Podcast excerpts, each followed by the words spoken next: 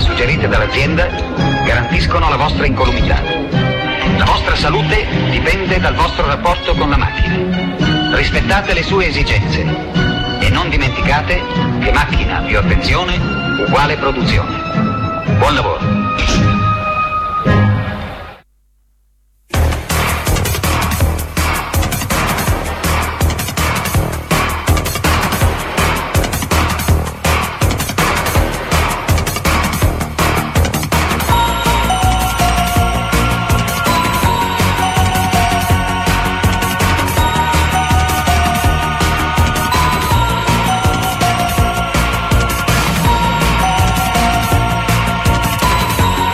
L'abbiamo fatta, eh, ce l'abbiamo fatta. Le 21.06, questa è domenica 11 febbraio, questa è sempre Radio Onda Rossa 87.9 in modulazione di frequenza e questa è la presa trasmissione dedicata all'approfondimento tecnologico.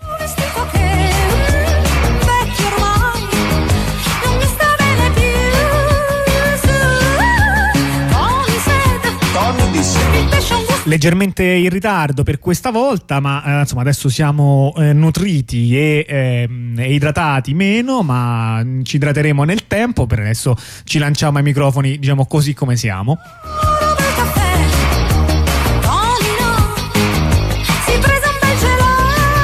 Potevamo andare peggio con ritardo.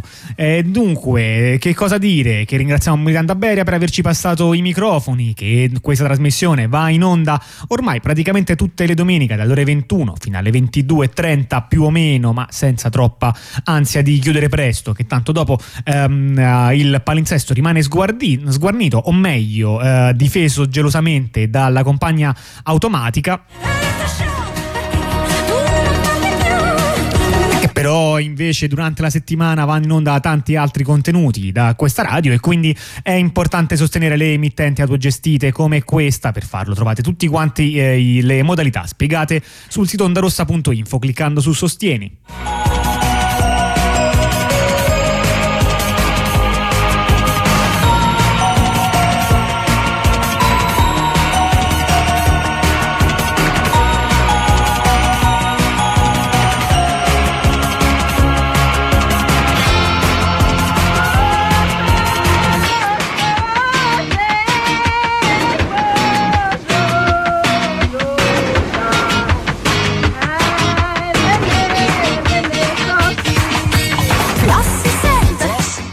Allora, la puntata di oggi è una puntata un po' um, che forse non ha un argomento troppo preponderante rispetto agli altri, o forse anche sì, forse doveva andare così, che non ne aveva uno preponderante e invece poi ci abbiamo preponderato meglio e quindi forse andrà a finire proprio così. Però insomma vedremo, abbiamo diciamo un po' di argomentini pronti, tutti quanti legati grosso modo a struttura di internet argomenti del genere, ecco, insomma, niente di nuovo, niente diciamo, di originale. Niente, niente, di interessante. Sì, e soprattutto niente su rotaie, eh? è un po' secondo me che noi non parliamo di rotaie. È un po' che non parliamo di rotaie, sarà eh, perché...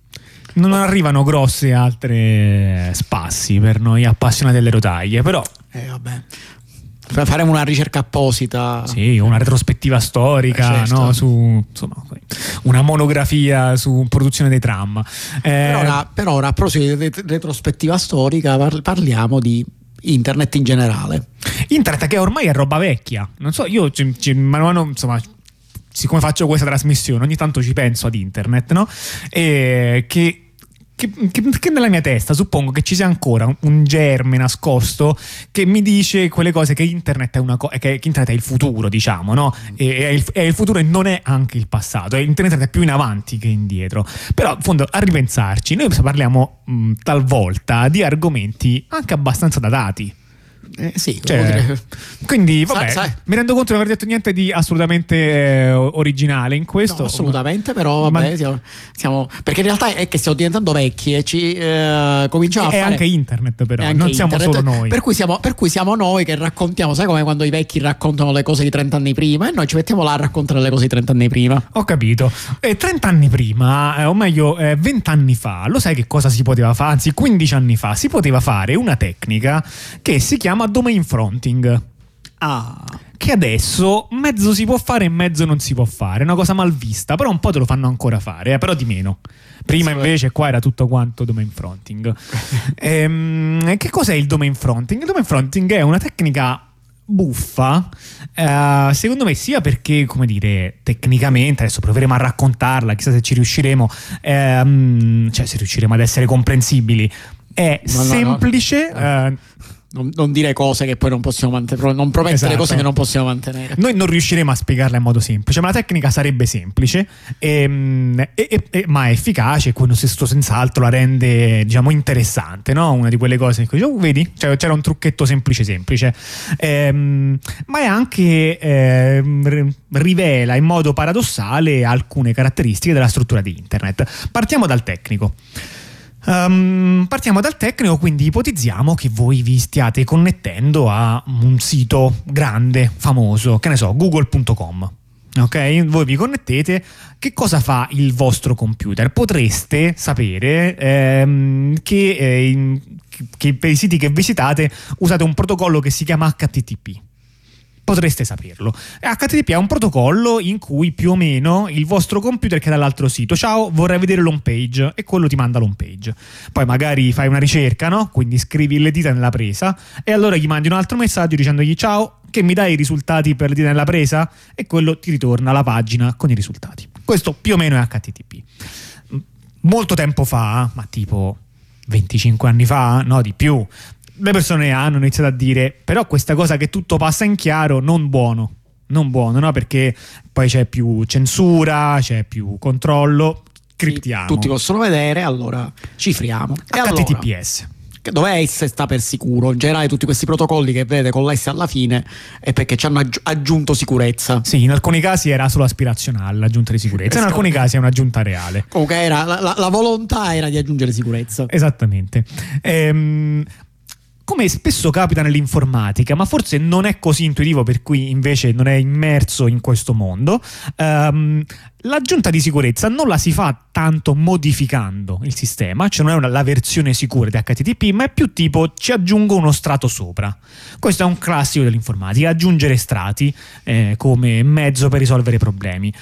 Questo, diciamo, il, il punto è che diciamo, si faceva per astrazioni, quindi diciamo, c'è- in questo canale di comunicazione cioè non hanno detto cambiamo HTTP per farlo sicuro, hanno detto ma se noi HTTP così com'è lo mettessimo all'interno di un canale di comunicazione sicuro, allora sarebbe sicuro. Eh, Che, certo. no? che non fa una grinza, Perché tu da fuori vedi il canale vedi soltanto quel canale il quale è sicuro. No? Quindi poi ci, metti, ci metti appunto uno strato sopra. Cioè, questa è una tecnica che si usa in tante discipline, quello di aggiungere, di coprire, di, la, di coprire la polvere, so- mettere la polvere sotto il tappeto, incerottare, queste cose qua sono Sì. comuni. Insomma, Quindi- penso no, se, se da bambini o bambine avevate un diario segreto, potreste a un certo punto aver ragionato che tutti quei lucchetti facevano tutti schifo e che funzionava troppo meglio, tipo nasco- prendere un diario qualsiasi, un quaderno qualsiasi e nasconderlo. Eh, no? e, e questo un pochino è il, il meccanismo. L'involucro a volte funziona meglio, o almeno è semplice da. ce l'hai già e cose così. Questo involucro si chiamava SSL. Secure Socket Layer e poi ha cambiato diciamo nome nell'evolversi e, mm, e si chiama TLS che è Transport Layer Security ed è quello di fare uno strato in cui dentro ci puoi far passare più o meno qualsiasi protocollo e quelli poi diventano sicuri e questo è quello che, quello che succede oh quindi, e- quindi Ora, quando tu hai detto questa cosa 25 anni fa. sì questo sì, tipo 25 anni fa hanno cominciato a farlo perché Sì. eh, diciamo, il fatto che questa cosa si sia ormai affermata come eh, diciamo lo standard, cioè di fare passare i siti attraverso un canale tra virgolette sicuro con questo strato sicuro sopra è una cosa ormai di qualche anno fa. Sì, esatto, vent'anni fa, quando i pomodori sapevano davvero di pomodoro e cose del genere, ehm, HTTPS non era così diffuso. Ora Cioè, invece esiste- si considera la esisteva. norma. Sì, invece ora, ora è la norma, quindi ormai esistono ancora dei siti in HTTP non cifrato, ma sono pochi e molto spesso sono amatoriali. O, o sono, e sono vecchi. Vecchi, Spesso, sì. cioè sono lì perché, perché già c'erano e nessuno ha avuto voglia di aggiornarli. Ma se parti e lo fai da capo, probabilmente lo fai in HTTPS. Ehm, quindi in realtà riaggiornando, cos'è che succede quando il vostro computer contatta Google e lo fa sempre in HTTPS? Quello che succede è che per prima cosa non inizia a chiedergli la pagina, ma prima stabiliscono un canale sicuro. Ok? Per richiedergli un canale sicuro, prima gli dice con che sito vuole comunicare, cioè, vabbè, dice varie cose, però la semplifico per quello che ci riguarda noi in questo esempio. Quindi gli dice voglio stabilire una connessione sicura con google.com. Fanno un sacco di magie crittografiche che magari un'altra volta vi racconteremo, ma non oggi.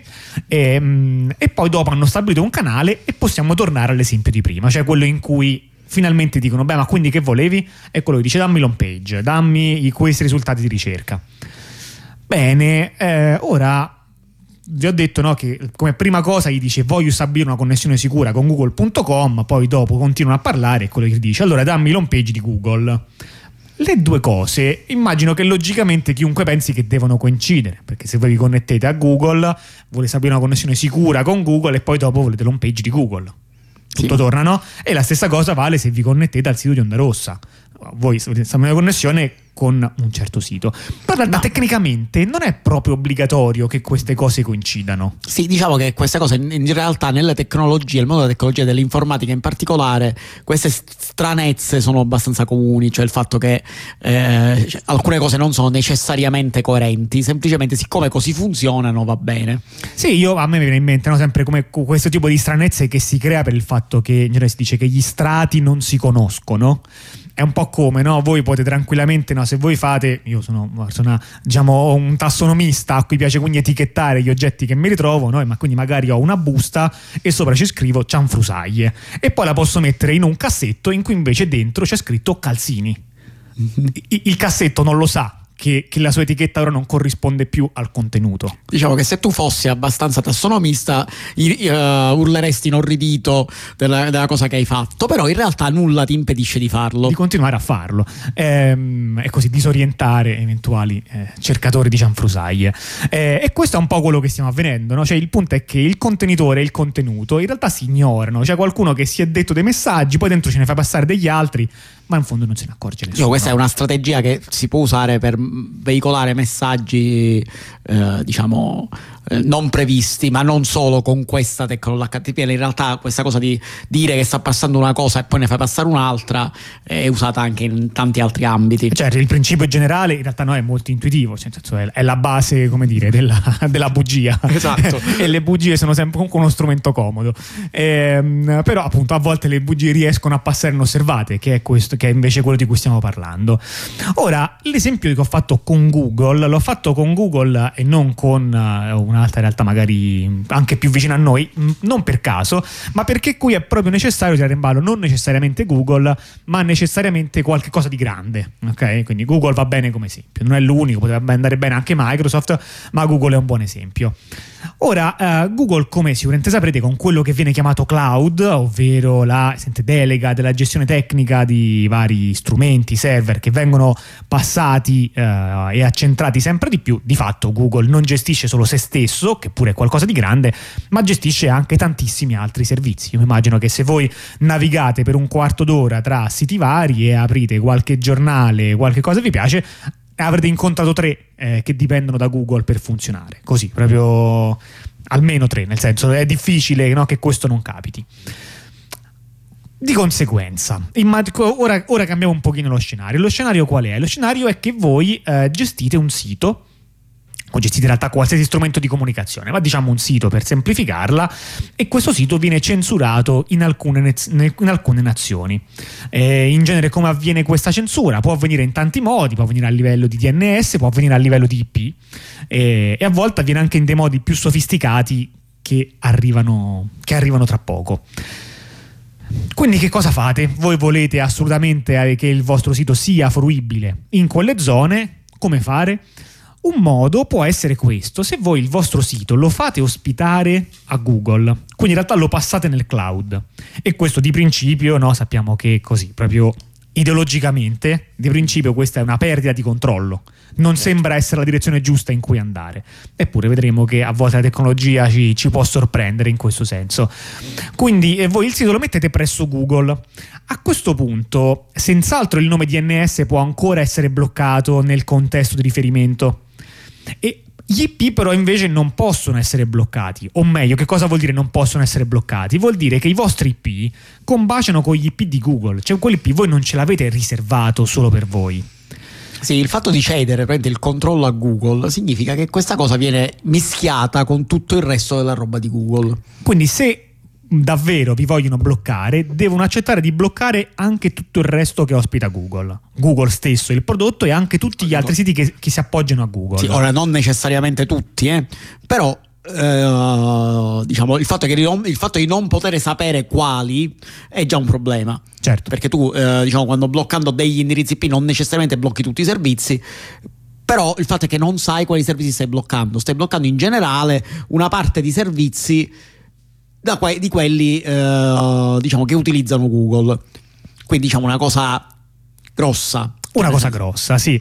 Um, ora, in realtà si potrebbe usare anche un'altra tecnica cioè quella in cui il censore che fa non blocca né il DNS né gli IP. Però nella comunicazione che vi ho detto prima, in cui come prima cosa, prima di creare un canale sicuro, dovete dire, e lo dovete dire in chiaro, quindi è osservabile, per quale sito vi interessa creare un canale sicuro, questa cosa si chiama SNI, Server Name Indication, eh, questa cosa è osservabile, quindi chi vuole censurare può guardare lo SNI e quindi vi può censurare. Quindi, se voi volete andare su, supponiamo, no, un sito eh, di eh, informazione.net, eh, quel dominio è oggetto di censura, quindi il censore può guardare se partono richieste che hanno quel nome dentro lo SNI e bloccarle. In questo modo può bloccare selettivamente, non è costretto a bloccare tutto Google. Questo è corretto, se non che in realtà eh, chi fa la comunicazione non è obbligato a dire il nome giusto. E questa è la tecnica che si chiama domain fronting. Cioè la tecnica di domain fronting è quella di dire all'inizio della comunicazione voglio parlare con Google, poi però dopo aver creato un canale più, più, sicuro, in realtà poi dici no, scherzavo, non volevo parlare con Google, voglio parlare con informazione.net. Questa tecnica funziona e essenzialmente si basa sul fatto che a questo punto il censore per poter censurare ha una sola scelta che è bloccare tutto Google. Questo meccanismo più raffinato che è quello di censurare basato sullo SNI l'ha perso, non è più sotto il suo controllo e deve necessariamente bloccare tutto.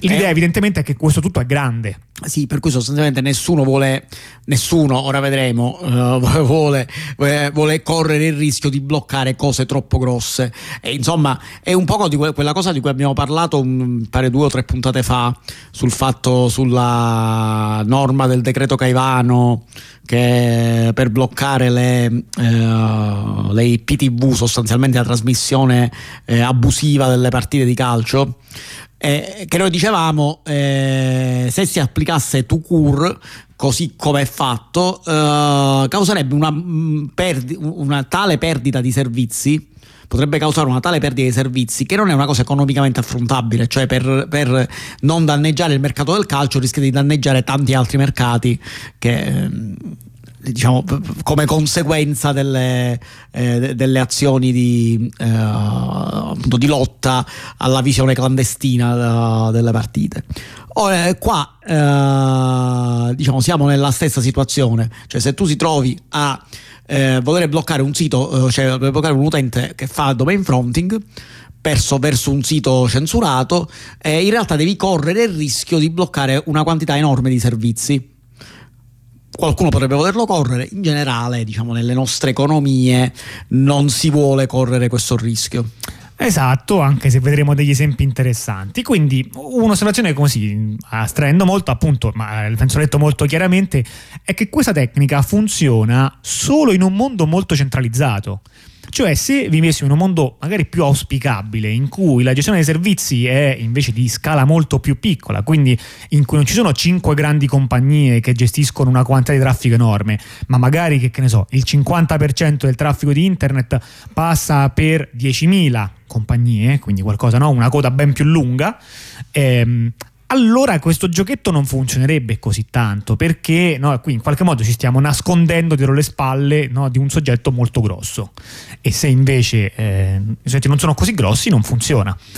Non funziona perché semplicemente perché qualcuno vorrebbe, potere, co- vorrebbe, potrebbe voler correre il rischio di bloccare qualcos'altro. Se il tuo uh, indirizzo IP è condiviso, diciamo, da un'altra manciata di siti, magari nessuno di importanza economica rilevante, eh, allora va bene, cioè, si bloccano, bloccano te e tutti gli altri. Esatto. Um, bene, questa tecnica è stata utilizzata in, in, passato e anche nel presente, ma nel presente si usa di meno. Uh, infatti, già vi do uno spoiler: la tec- non andrà a finire bene. um, però è stata usata con successo da uh, in particolare mi vengono in mente due casi nel passato molto importanti che sono quelli di Signal, l'app di messaggistica e di Telegram. Telegram uh, ha usato il domain fronting per sfuggire al fatto che in Russia nel 2018 è stato ordinato il blocco di Telegram. Questo sempre fa fatto da non dimenticare quando, quando si parla di Telegram e il suo rapporto contraddittorio direi sì, con, con, lo Stato russo. Um, il 13 aprile parte il blocco di Telegram e semplicemente la Roskomnadzor che è tipo l'Agicom sì, diciamo, la versione russa dell'Agicom. Ehm, decide che va bene se, senso, se loro in, Telegram utilizzava Amazon come servizi loro bloccano tutta Amazon. Quindi vanno giù una quantità di servizi importanti diciamo di, dei più disparati no? da siti di videogiochi che non funzionavano cose del genere. Dopo un po' iniziano a bloccare anche Google non so se è perché Telegram si sposta poi su Google eh, quindi iniziano a bloccare bloccare anche Google e, mm, e insomma iniziano, rompono mezzo internet per, per, una giornata, dopodiché succede, come dire, in qualche modo avevano ragione loro, cioè ovviamente politicamente avevano completamente torto, ma dalla loro stima di come sarebbe andata l'hanno azzeccata. Eh, quello dello Stato russo. Quello che è successo è che Google e Amazon hanno detto a Telegram no mi dispiace, questa cosa non si può fare ovvero hanno detto il domain fronting non è ammesso sulle nostre piattaforme. Eh, hanno addirittura negato il fatto che fosse possibile in passato, cioè come spesso quando, capita. Quando, quando empiricamente succedeva, quindi. Esatto, cioè hanno detto sì, è vero che capitava, ma era già un bug ed era già una violazione dei nostri termini di servizio. Eh, vabbè, che insomma riscrivere il passato torna sempre comodo perché altrimenti pare brutto se uno dice in effetti ho cambiato idea perché non avevo capito cioè, che direi, la Russia direi, mi avrebbe bloccato. Sì, direi ho cambiato idea perché lo Stato russo ha fatto ha mostrato i muscoli, non è una cosa che, ti fa fare una bella figura, soprattutto tenendo conto che, che già c'era la, non c'era la guerra in Ucraina, ma già c'era la crisi per la Crimea, quindi certo. già diciamo uh, comunque si era un po' ai ferri corti tra Occidente e Russia.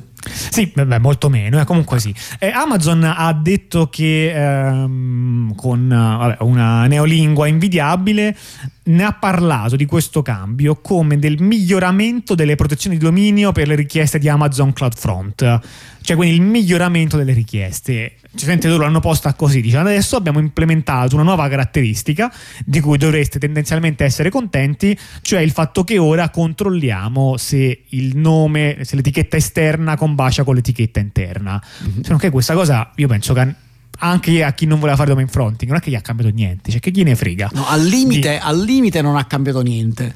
Alla, diciamo, la cosa peggiore è che ora se, se, tu avevi un sito e correva il rischio di essere censurato, così te lo censurano. Sicuramente. Cloudflare va detto che nel 2018 già bloccava da tre anni uh, il, il, domain fronting. Um, Akamai anche ha detto che avrebbe bloccato da lì a breve e l'ha fatto. Microsoft in realtà non l'ha mai detto che avrebbe bloccato il domain fronting e a quanto ne sappiamo non l'ha mai fatto. Nel 2021 poi dopo l'ha detto, ha, detto, ha annunciato che prima o poi avrebbero disabilitato il domain fronting, però per quanto ne so questo non è successo. E infatti uno dei pochi casi attuali di uso del domain fronting è eh, quello di... Uh, eh, eh di Tor. Tor utilizza il, il, domain fronting come modo per eh, comunicare, diciamo, per far passare alcuni bridge, ovvero per, per, poter iniziare la comunicazione. Cioè Tor ha questo diciamo, problema che trovare il primo modo per entrare in un paese o in un contesto in cui c'è molta censura è complesso e quindi loro in questo modo come dire, ti fanno connettere ad un servizio molto nascosto, difficile da censurare, che ti passa no? I, I, canali giusti con cui iniziare poi la comunicazione Tor. Questa roba si chiama MIC eh, nel gergo di Tor. Quindi mh, mm, niente, questa è la, è, è la storia di, uh, del domain fronting, tecnica molto potente che tutte queste aziende hanno rinunciato ad utilizzare ma per una scelta loro essenzialmente. È qualcosa che fa ancora parte del loro armamentario. Sì, se, non fosse, se non fosse bloccata apposta si potrebbe tranquillamente utilizzare. Sì, mi viene a dire anche che è una tecnica che è anche a loro disposizione, nel senso che se per esempio eh, un, uno di loro vuole fare in modo, per esempio, che il traffico su Google sia poco distinguibile dal traffico su YouTube o da quello su Google News, loro senz'altro questa tecnica la possono utilizzare no? per eh, quindi mantenere più informazioni private, che è sicuramente qualche cosa che a loro interessa. Eh, però per il resto la tecnica è andata a scemare. E questo secondo me ci dice parecchio no? del genere di equilibri che ci sono tra gli stati. Sembrava da una parte che si basa sul fatto che sono molto forti, evidentemente però non sono infinitamente forti. Cioè, sì, per cui, per cui questo... hanno preferito cedere con la Russia. Esatto, questo ci fa capire che certi discorsi che ogni tanto si, si fanno sul fatto che queste multinazionali siano talmente forti che possono, eh, diciamo, alla fine eh, possono competere con gli stati, per, eh, possono fare, diciamo, appunto la voce grossa con gli stati, eccetera, in realtà funziona fino a un certo punto, perché questa cosa, che alla fine è una cosa abbastanza pessa, nel senso che chiaramente se la Russia avesse continui- continuato a bloccare e loro non avessero ceduto era ovvio che prima o poi avrebbe ceduto la Russia. Eh sì perché la Russia non ha un'altra infrastruttura su cui poggiarci anche perché non, come dire, i servizi di Stato, non lo so su cosa poggiano, ma diciamo che volendo con uno sforzo li puoi spostare su degli altri più compiacenti, no? Eh, quindi trovi qualcuno che disabilita il domain fronting, quindi in qualche modo accetta la linea governativa e in cambio si prende dei begli appalti.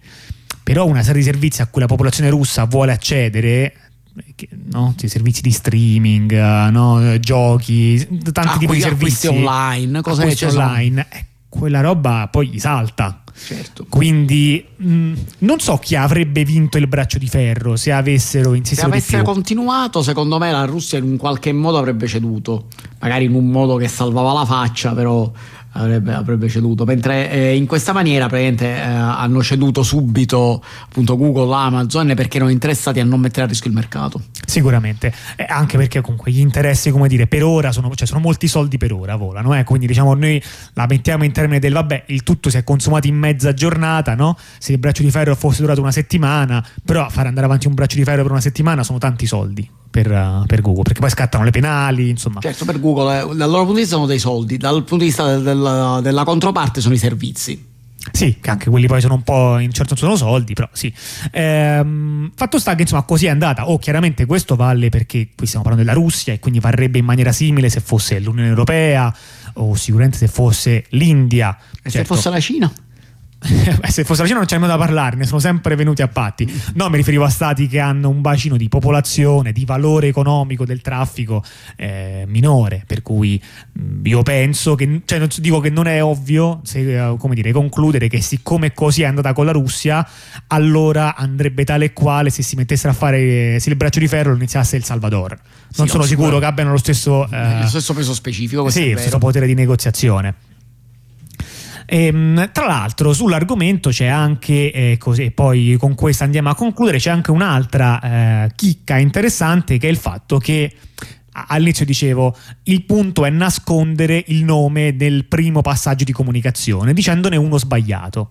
Ora in realtà nel frattempo c'è stata qualche evoluzione tecnica perché parlavamo nel 2018 in cui c'era TLS 1.2 ma ora da un po' è uscito l'1.3 che introduce una roba che si chiama Encrypted Client Law che per un periodo si è chiamata Encrypted SNI e in pratica vuol dire che non, sei, non è necessario ci sono delle tecniche per fare in modo di non dover dire il nome nel canale esterno. E questo sostanzialmente ottiene gli stessi vantaggi ma non è nemmeno attaccabile per essere una violazione dei termini di servizio, perché è chiaro che in effetti sai di dire vabbè io ti raggiungo con un nome, ma poi in realtà ne volevo un altro, eh beh è una stranezza, no? Ma con questa nuova tecnologia con cui non serve dire il nome, allora evidentemente il gioco, la partita un po' si riapre, quindi eh, ci potrebbero essere delle evoluzioni in tal senso, anche perché ormai questa tecnologia Encrypted Client Law è uh, supportata anche da grandi cloud, tra gli altri da Cloudflare, ma probabilmente anche da altri, ehm, e inizia a essere supportata anche da molte implementazioni software, nel senso implementata diciamo da sia da tante librerie, quindi da cose per addetti ai lavori, quindi strumenti di base per costruire applicazioni, ma anche per esempio da Firefox, che è ancora l'abilità di default solo in alcuni casi rari, però questa cosa potrebbe crescere. E infatti questa tecnologia non l'hanno presa per niente bene, all'inizio la Cina l'aveva bloccata, eh, poi l'ha vabbè, diciamo, era encrypted sneak, era diciamo, la versione precedente, però sostanzialmente le stesse finalità.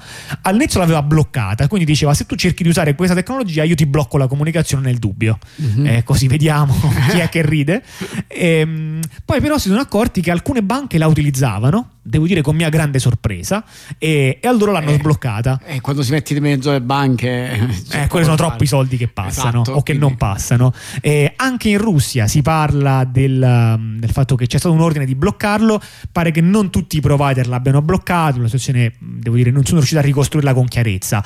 Però ecco appunto si tratta di un'intera tecnologia che alcuni paesi hanno comunque valutato e forse alcuni l'hanno fatto di bloccarla per intero nonostante il fatto che alcune grandi piattaforme l'abbiano implementata. Come vedete quindi anche su questo mh, ci potrebbe essere nel futuro una qualche forma di braccio di ferro. Ehm, vado a mettere uno stacco musicale anche per prendere la chiamata.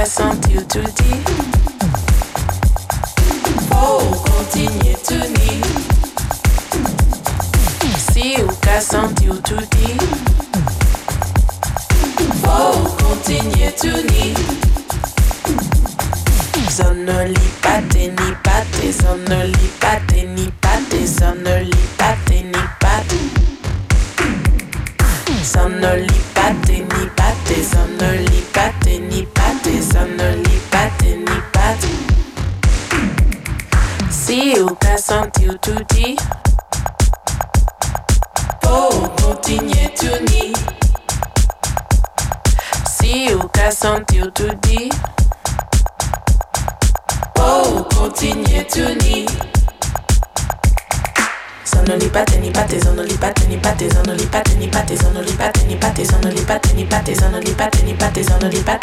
zone li pate ni pate, zone li pate ni pate. Te zone li pate ni pate, zone li pate ni pate, zone li pate ni pate, zone li pate ni pate, zone li pate ni pate, zone li pate ni pate, zone li pate ni pate, zone li pate ni pate, zone li pate ni pate, zone li pate ni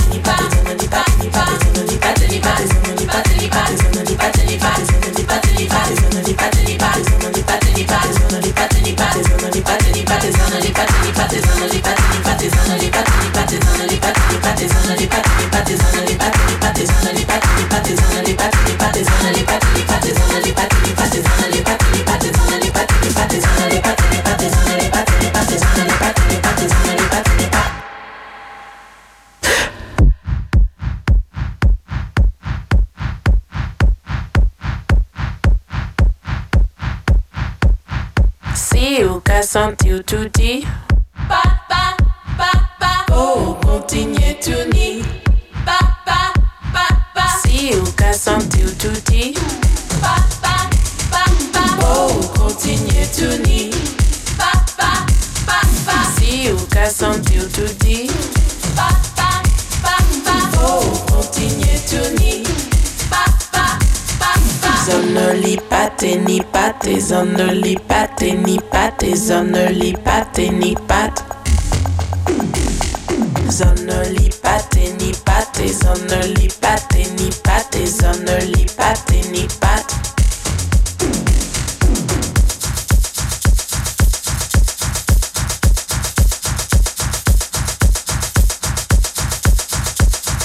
zonoli pate ni pate zonoli pate ni pate zonoli pate ni pate zonoli pate ni pate zonoli pate ni pate zonoli pate ni pate zonoli pate ni pate zonoli pate ni pate zonoli pate ni pate zonoli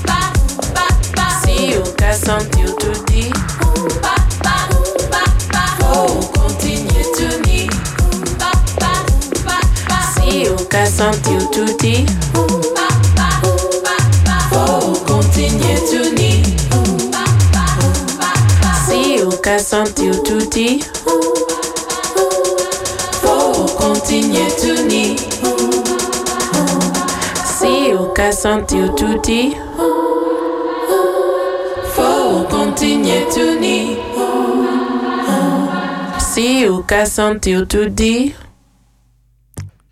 Allora torniamo in onda, sono le 21.42, questa è sempre il dita nella presa e adesso ci eh, spostiamo poco poco poco di argomento, quindi continuiamo a parlare di internet, eh, però adesso ci spostiamo ancora su un livello più base della comunicazione internet, ovvero i buoni vecchi indirizzi IP. Secondo te, qu- quanto costa un indirizzo IP al giorno d'oggi? L'hanno- perché nel pianere Istat non l'hanno messo, eppure Eh. l'inflazione non è mica poca roba sugli indirizzi IP. Eh sì, esatto, esatto. Anche quello, Indirizzi quando IP, eravamo giovani ce n'erano indirizzi IP. sì, c'era un sacco e costavano qualche, qualche euro. Qualche euro, sì, qualche euro Ora, l'anno. ora costano qualche decina di euro, Eh, anche più di qualche, diciamo. Nel senso che eh, quanto stiamo? Beh, diciamo 50, che se li prendi 40? all'ingrosso, se li prendi all'ingrosso te la cavi con 25 dollari. Mm. Ehm, con all'ingrosso intendo dire che tipo Amazon se ne ha comprati recentemente 4 milioni e li ha pagati 108 milioni di dollari. Quindi Economico. così il prezzo chiaramente diventa più vantaggioso, però altrimenti sta tra i 30 e i 60 dollari. E questo è perché gli indirizzi IP sono finiti, gli indirizzi IPv4 si intende. Sono finiti nel senso che sono un numero finito di indirizzi. Eh Sì, si sono, sono anche proprio esauriti, però. Ma sono esauriti 10 anni fa? 15 anni fa? Sì, Dipende come lo diciamo. conti, nel senso perché ho vari.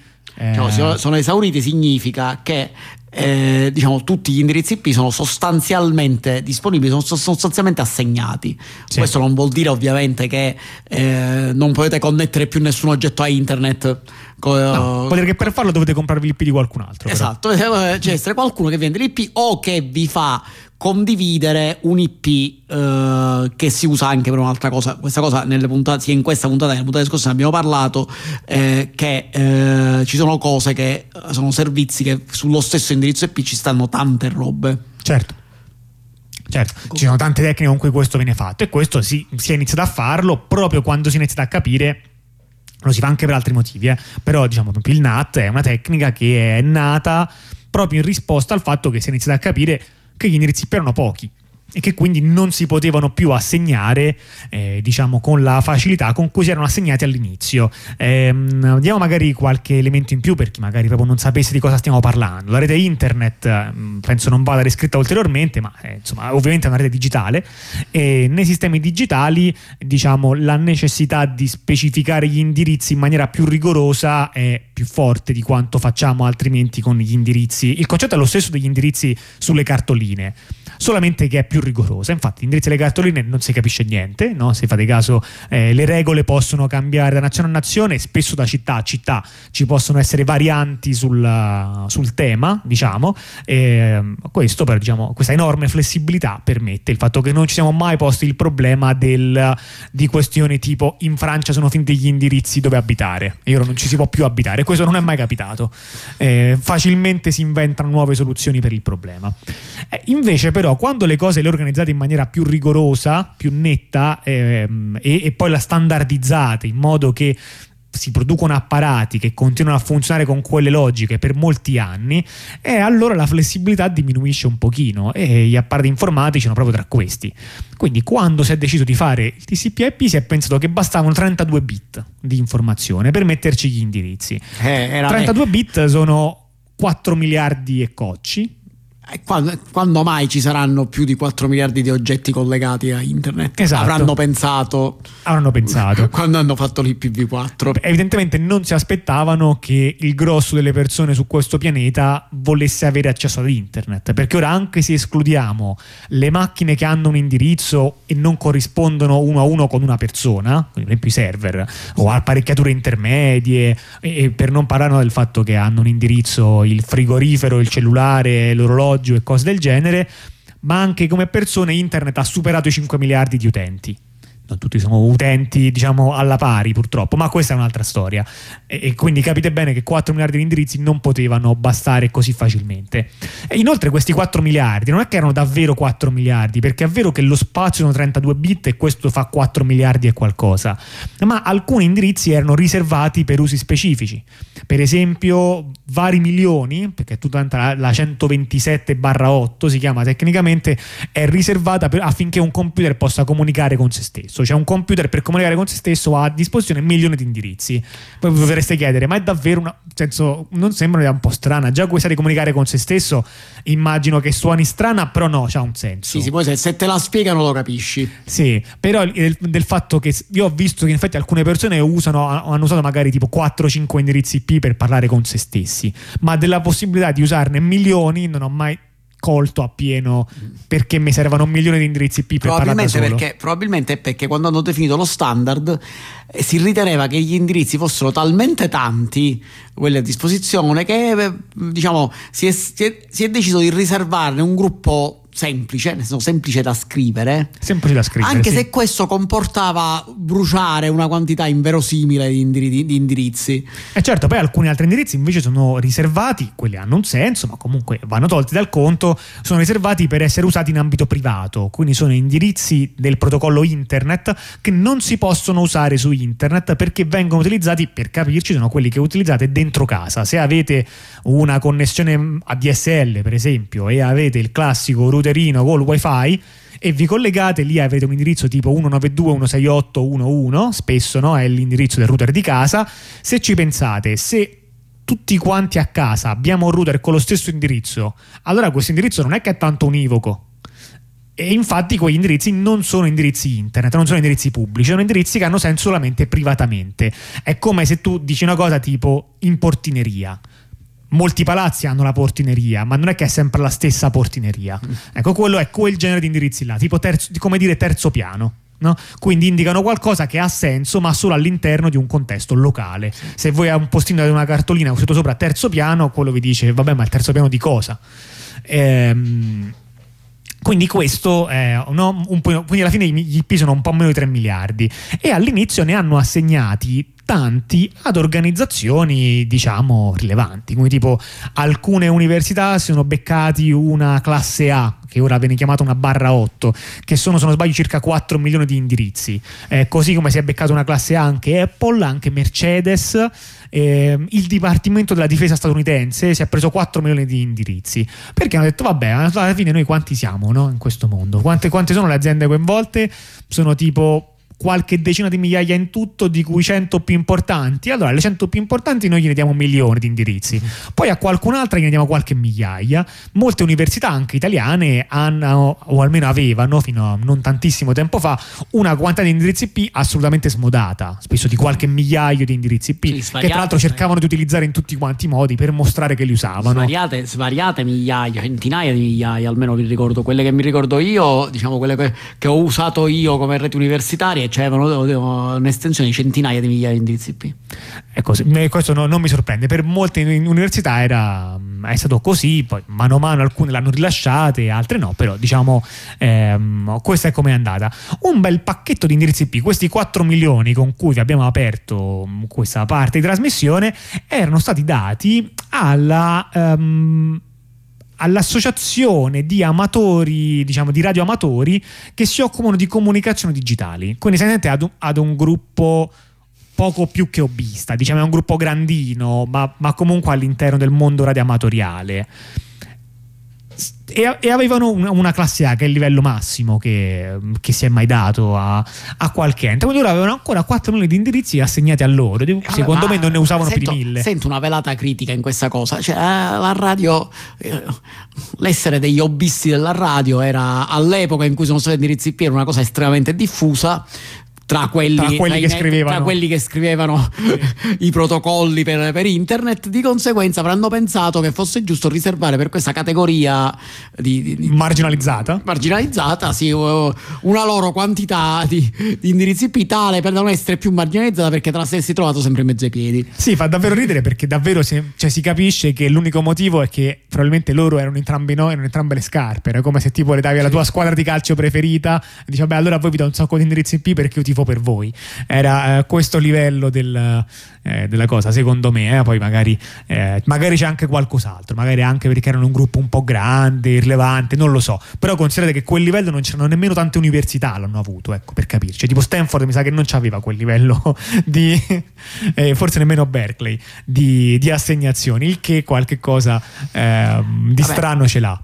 Vabbè, è, quando, diciamo, è quella cosa che quando c'hai i tuoi amici eh, li tratti da un trattamento privilegiato. Eh sì, poi tanti di questi gruppi nel tempo in realtà questi pacchetti originari di, IP l'hanno, sono andati a diminuirlo nel tempo, quindi le estensioni originali erano queste, in alcuni casi questi gruppi nonostante tecnicamente non avessero nessun obbligo a ridarli indietro, perché erano loro, sostanzialmente hanno cooperato e hanno diminuito considerevolmente il numero di IP che vanno ad utilizzare, quindi rilasciandoli per un utilizzo più generale. Eh, però gli IP adesso valgono molto, questi qua non l'hanno rilasciato gratis, questi l'hanno, l'hanno venduti perché, ah, perché gli IP si possono vendere, eh, l'hanno venduto ad un altro gruppo, quindi non l'hanno rilasciato allo IANA, che se non sbaglio è quello internazionale, e nemmeno a quello statunitense che non mi ricordo mai come si chiama, che assegna gli IP, che è l'equivalente diciamo nordamericano del RIPE, no? che è quello euroasiatico. Ehm, nemmeno euroasiatico, vabbè, insomma, eh, Europa, Russia, Medio Oriente e, e blocco post-sovietico, più o meno, eh, è quello che fa il RIPE, e, e invece, diciamo, loro l'hanno semplicemente venduto per eh, 100 milioni di dollari. Tra l'altro, interessante il fatto che nel, eh, nel contratto con Amazon loro avevano un accordo, chiama una non disclosure agreement, quindi un accordo di non divulgazione dei dati, per cui loro non avrebbero dovuto eh, dire l'importo, cioè la vendita degli IP era eh, un fatto pubblico di fatto, perché nel senso, è, è pubblicamente conoscibile questo fatto, eh, perché gli IP comunque sono un registro pubblico. Eh, però la cifra invece che Amazon aveva pagato non doveva essere rilevata, rivelata fino a che non venivano pagate le tasse, perché comunque queste le tasse le devono pagare, certo se hai 100 punto. milioni di introiti secondo me le devi dichiarare al governo. E quindi a un certo punto dovevano dichiararle e, e da questo punto in poi potevano anche divulgarlo. Quindi in realtà la notizia che noi riceviamo è, mm, insomma non è, non è vecchissima ma in realtà è ancora precede- precedente è di, in realtà di qualche anno fa di un paio di anni fa. Però diciamo si collega bene anche con un'altra notizia più recente che vi volevamo dare che è invece quella del, di un'altra di queste classi di indirizzi. Eh, allora, mh, vediamo così, nella prima stesura di DP, più o meno, poi è cambiato, avevano fatto 5 classi di indirizzi, di cui in genere se ne conoscono le prime 4, che sono le classi A, B, C e D. Le classi A, B, C, D, una classe è un gruppo di indirizzi sostanzialmente. E questa cosa delle classi faceva comoda per motivi, dei motivi tecnici, perché i router dovevano sapere un IP in quale classe si trovava. In realtà c'era una quinta classe di... ehm, e su- sono le classi A, B e C, sono gruppi di indirizzi, diciamo, dalla più grande alla più piccola. Quindi la classe A sono circa 4 milioni, la classe B sono circa 60.000, la classe C sono 256, se non- no 253, vabbè non me lo ricordo, una roba del genere. La classe D sono gli indirizzi multicast, una caratteristica che in fondo non è mai stata così tanto utilizzata, per, per dire poco, for- però è comunque una caratteristica che era stata pensata. E poi c'è la classe E, che, che sono altri 268 milioni di indirizzi, che è stata riservata per usi futuri. Ta-ta. Ora, quando è che scatta il futuro? Cioè, infatti, eh, questa è una cosa filosofica, cioè anni e anni fa, quando ho deciso di fare gli indirizzi IP, e stiamo parlando di 40 anni fa, più o meno, Eh, mi sa di sì. sì. sì, eh, eh, hanno deciso che questa classe è riservata per usi futuri. Ora noi possiamo arrogarci il diritto di essere quello che loro consideravano futuro? Non lo so, no, non andiamo in giro sugli overboard, a meno di non voler chiamare questa specie di monopattini overboard, che chiaramente è una truffa. Non abbiamo la, la macchina del tempo. Non lo so, c'è della gente che va nello spazio, però a parte questo. Però, mh, a parte diciamo, questa diatriba filosofica, diciamo che comunque alcune persone si sono sentite di dire di sì. Possiamo dire di essere nel futuro. E il punto è che nessuno, che diciamo, quando tu devi decidere se sei, se sei nel futuro oppure no, eh, in genere diciamo, magari ti confronti con gli altri, cioè Sì, dici, eh, diciamo, pa- pa- pa- si parla, si dice, ma noi forse rispetto a quello che dicevano loro, noi ormai siamo il futuro. Noi, eh, Sì. E comunque però- diciamo, siamo abbastanza là da aver capito di cosa abbiamo bisogno. Esatto. Eh, però eh, effettivamente quello che è successo non è che è stato proprio così, cioè non è che hanno parlato per dire no guarda noi siamo il futuro. No, no, alcuni hanno parlato. Eh, infatti si è fatto un po' di, di dibattito e si, evidentemente c'erano due ipotesi principali. Cioè, secondo me quando hanno fatto questa roba per usi futuri, loro qualcuno pensava che poi magari si potevano fare delle applicazioni che erano specifiche per gruppi di IP, perché all'inizio c'era queste delle classi, come la classe multicast, di dire alcuni IP sono riservate per alcuni utilizzi. Eh, non soltanto per, diciamo, per, per una certa azienda, ma proprio per alcune tecnologie. Poi questa idea si è persa, si è detto più o meno gli sono tutti quanti uguali, però questa era ancora riservata. E quindi adesso qualcuno stava dicendo, ma più che riservarli per un uso specifico, cioè dire che sono per lo streaming piuttosto che per altre forme di comunicazione, ma non potremmo dire che semplicemente questi sono i più utilizzabili per uso qualunque? E a questo punto la domanda che si pone è questa, ma li rendiamo per uso privato o per uso pubblico? Perché questa è una bella differenza e ci sono differenti ehm, pregi e difetti. Ora, la maggiore scarsità c'è sicuramente all'interno dell'uso pubblico. Nell'uso pubblico è dove gli IP sono, sono esauriti ehm, ormai quasi pi- più di dieci anni fa, sicuramente. E più di dieci anni fa si sono. Sì, vabbè, diciamo sono esauriti quello Loiana, poi sono esauriti altri pacchetti più recentemente. Il Ripe li ha esauriti più di recente, se non sbaglio, tipo quattro anni fa, eh, però comunque si sono esauriti e, e quindi i prezzi stanno molto salendo. Quindi da una parte quelli sarebbero il contesto in cui servono di più. Anche nel contesto privato, in realtà, nonostante quello che potrebbe sembrare, siccome ci sono... ehm, il contesto privato è quello in cui, come dicevo, è come dare gli indirizzi interni ad un palazzo. Quanti indirizzi ci sono che possono essere usati per dare indicazioni interne ad un'infrastruttura, per capirci tipicamente aziendale o qualcosa di assimilabile ad un'azienda?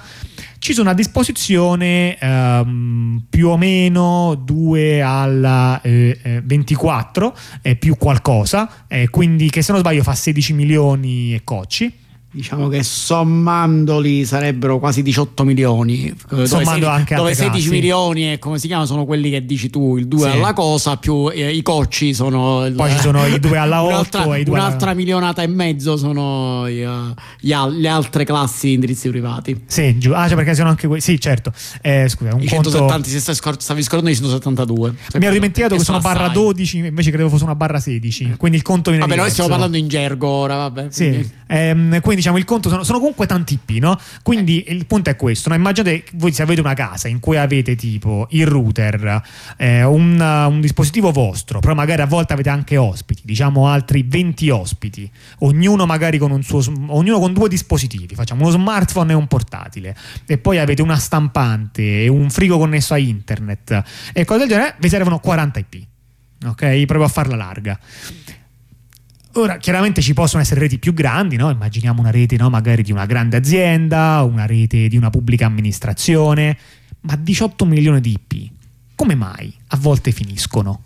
E come mai, a- nonostante il fatto che tra l'altro potresti anche passare ai PV6 in ambito interno, cosa Sì, che ti dà questa, infiniti IP. questa, diciamo noi eh, non, non ve lo diciamo perché questa sarebbe la soluzione perché già ci hanno pensato alla soluzione non è che ci hanno pensato Sì, ora. più di vent'anni pensato- cioè, quasi, quasi 30 se non Eh, sbaglio. 98 se non sbaglio è la prima bozza di PV6 e, mm, e poi mm, la prima bozza poi diventa ufficiale un pochino dopo e, e lo diventerà diciamo dominante domani come è noto Sì, Cioè- dove domani si applica ogni più, o Ogni meno, domani. più o meno ogni domani. Perché, queste- perché l'IPv6 che diciamo ehm, corrisponde all'aggiunta eh, diciamo di 2 byte ecco, per, eh, di informazione cioè passi da 32 a 128 bit Ah, no, di più, sì. Perché eh, ha- diciamo, corrisponde appunto a un inc- l'enorme incremento di numeri del, del numero di indirizzi possibili, quindi sostanzialmente eh, diciamo per coprire tutto, quindi anche eh, tutti i vari device IoT, tutte queste cose qua. Al momento non ci sono oggetti nel mondo tali da poter eh, diciamo se non sbaglio hanno fatto le stime dicendo che non basta il materiale per costruirli Sì, ma tipo esatto. non- sono- dice la Terra non permette di costruire così tanti oggetti connessi ad internet Sì, di- di- di- per avere due alla 128esima indirizzi differenti. Però, diciamo, su questo io non. non- Però questa è una tecnologia sperimentale, come abbiamo detto, è uscita fuori negli- nei- a fine 90, inizi 2000 e voi e che, capite che ci ancora, tempo. e che ancora è sperimentale. Sì, ci va tempo, ci Sì, va tempo. e che diciamo, eh, anche se io su questo fatto che siano infiniti ho sempre i miei dubbi perché l'umanità ha, ha mostrato come eh, quando si tratta di consumare e sprecare non è, eh, diciamo, è abbastanza efficiente. C'è anche Eh, le risorse virtuali. sì, anche le risorse virtuali, se tu guardi hanno assegnato gli indirizzi IPv4 che erano molti di meno, que- quello ai radioamatori, l'altro alla società, la terza cosa, un enorme blocco a non fare niente. E dici l'isola di Pasqua ci dovrebbe insegnare qualche cosa esatto, ma invece non ci interessa. Ora fa- farà- fanno l'IPv6, ma chi, chi ti dice che tra due anni lo implementano veramente e poi decidono che tipo due alla 64esima indirizzi IP vanno riservati per... Boh, decidiamo dopo. Esattamente come hanno fatto. Tutto può darsi. Fatto sta che, diciamo, la domanda diciamo, da cui è nata questa divagazione del PV6 è: ma come mai qualcuno ancora pensa di dover aggiungere IP privati ad un. ehm, cioè, che servano più IP privati, visto che ogni gruppo ne può gestire milioni, eh, mo- molti milioni, dicevi tipo 18 milioni. Eh, Il motivo è che esistono i cloud e i cloud sono delle reti aziendali smisurate sostanzialmente, quello è eh, ciò, ciò di cui stiamo parlando. Quindi in effetti eh, si sono trovati davanti a questa scarsità. Perché? Perché spesso queste reti cloud vogliono continuare a usare i PV4 e non i PV6 per motivi a volte validi, a volte meno. Ehm, Perché sono molto spesso perché sono si tratta eh, queste reti funzionano con device che sono sempre device al- always on, always on, cioè Certo. cose che sono sempre accese. Eh, perché un modo che, che- che negli anni è stato utilizzato per riciclare gli indirizzi IP è stato quello di, di spostarli da un oggetto all'altro a seconda di quando era in funzione. Ma se tu hai una- delle cose che sono sempre perennemente connesse a internet, queste devono avere sempre perennemente un indirizzo IP. Certo, e anche lo spostamento direi da grandi unità di calcolo a unità di calcolo diciamo più frazionate, ma ognuna con un suo indirizzo. Per cui Sì. magari è vero che un server, no, magari no, un rack intero serve magari migliaia di utenti, ma non è che per questo usa un solo indirizzo IP, ne usa comunque migliaia. Sì, Quindi- pensate, pensate anche che, che ormai con la diffusione degli smartphone e dei device collegati agli smartphone ci sono un sacco di persone che andando in giro, diciamo, solo perché, solo perché stanno, diciamo, appunto, eh, usano il loro, i loro device, consumano 3, 4, 5 indirizzi IP. però di quelli, quelli, quelli effetti sono pubblici. questi sono pubblici. No, invece mi chiedevo come mai anche quelli privati scarseggiano, perché mi verrebbe a dire che quelli privati invece dovrebbero essere abbondanti, no? Perché nella mia esperienza, no? nella rete mia casalinga o poco più, i IP privati sono abbondantissimi, cioè puoi divertirti a segnare i numeri belli tondi, no? Assegno, uso qua uso il 100, qua il 200, questo è il 150, cose numeri tondi e me li ricordo perché tanto ci sciacquo. Ma invece per aziende gigantesche anche quelli privati stanno finendo. Quindi insomma la domanda si era posta aperta tra il vabbè, quindi si è capito che servirebbero potrebbero far comodo sia usarli come IP privati sia usarli come IP pubblici però quelle di usare come pubblici sembrava un pochino più convincente, se non che qualcuno si è accorto che in effetti, come tu sostenevi prima, c'è anche chi aveva deciso di usare la 240 indisturbato, senza comunicarlo, senza chiedere il parere qualcuno a nessun aveva, altro. qualcuno aveva deciso legittimamente di essere il futuro e Sì. quindi di essere titolato a utilizzare questa, eh, questi indirizzi. Esatto, e questi qualcuno sono dei soggetti, diciamo, di chiara fama. Eh, per esempio, tra questi c'è Google, ma non solo, tra questi c'è anche Amazon, tra questi c'è anche Adobe. Che in genere non è un'azienda che nominiamo, Adobe, quella famosa per i programmi di grafica, eh, insomma, quella lì, la Adobe del PDF. Ehm, che comunque va bene, nel senso, in effetti, non è che è un'azienda così piccola che non ha una sua infrastruttura tecnologica di riguardo. E comunque si ritiene, si ritiene essere il futuro, quindi diciamo E comunque ha ritenuto in una parte del momento della sua storia ha ritenuto di essere il futuro e quindi di essere titolato a utilizzare quegli indirizzi IP. Sì, tra l'altro la Adobe questo non l'ha mai annunciato, semplicemente l'ha osservato, questa è sempre un'osservazione del RIPE, che io continuo a chiamare RIPE, magari la- l'acronimo si pronuncerebbe all'inglese, quindi RIPE o chi lo sa, magari anche in un altro modo, io continuo a dire RIPE fino a che diciamo, non verrò notificato della, di necessità di cambio. Eh, comunque il RIPE che è diciamo, un'entità riguard- che riguarda la gestione di internet in eh, Europa, Russia e Medio Oriente, qualcosa in più. ehm, ha fatto alcune misure. E, L'Asia centrale è la cosa in più. sì, la centrale cosa in più. Sì. Prima l'avevo definita blocco post-sovietico, ma non è mai facile capire come va nominato quella- tutto quel mondo lì. Tipo, non la Mongolia, se non sbaglio, la Mongolia sta insieme all'Australia. Sì, ma la Ka- Kazakistan invece sì. Il Kazakistan sì, anche Uzbekistan, suppongo anche tanti vari Tagikistan e Turkmenistan. E penso l'Iran sì e l'Afghanistan no. Se, se mi ricordo come erano divisi. Che- Posso controllare se vuoi. eh, che, che era, che è una divisione bizzarra. Sicuramente il Pakistan no, il Pakistan sta insieme all'India.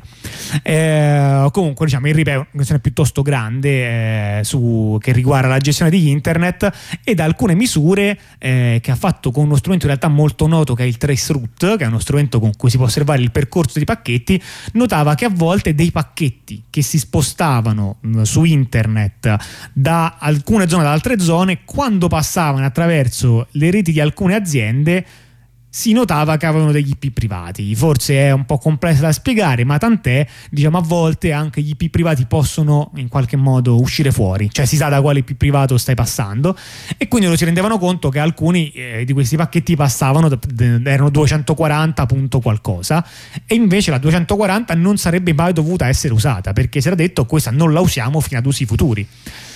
Del resto anche Google, addirittura Google lo annuncia il fatto che la 240 è a disposizione, cioè in della documentazione e non la usa solamente a livello diciamo interno, ma permette anche agli utenti paganti dei sistemi cloud di Google di, di assegnarsi la 240. E questo è un grande problema perché questo vuol dire sostanzialmente che è diventato impossibile decidere collettivamente di fare qualche cosa di diverso da ciò che questi soggetti hanno già deciso. Cioè, Sì. se decidi che ora la 240 no, la rendiamo pubblica perché in fondo è quello di cui c'è più bisogno, ora hai rotto un po' di cose in casa di alcune grandi aziende. Sì, che poi uno potrebbe dire, vabbè, eh, insomma, affari loro, si sono praticamente fregati una classe di indirizzi IP. Non hanno seguito lo non standard. hanno seguito lo standard, non hanno avvertito gli altri, quindi alla fine se ne hanno un danno affari loro. Il burocrate che c'è in me non ha niente da ridire. Esatto. Peccato però che siccome queste grandi aziende, vabbè, lasciamo perdere Adobe perché diciamo quella là per quanto importante sia nella, nella vita di tutti i giorni tutti quelli che maneggiano PDF, però comunque non è una grande azienda nel, nel senso di Google o Amazon. No, ecco. certo. Eh, invece Google e Amazon sono due grandi aziende che hanno usato questi indirizzi per fornire servizi. e che quindi se a un certo punto un, in, un legislatore arido eh, e burocrate decidesse che basta, eh, non potete più usare questi indirizzi qui perché non sono vostri, e tutti quegli, quei servizi dovrebbero essere bloccati e riconfigurati. Eh sì. E, e questo diciamo, è è- può essere un problema perché comunque questi sono servizi che vengono utilizzati da altre persone.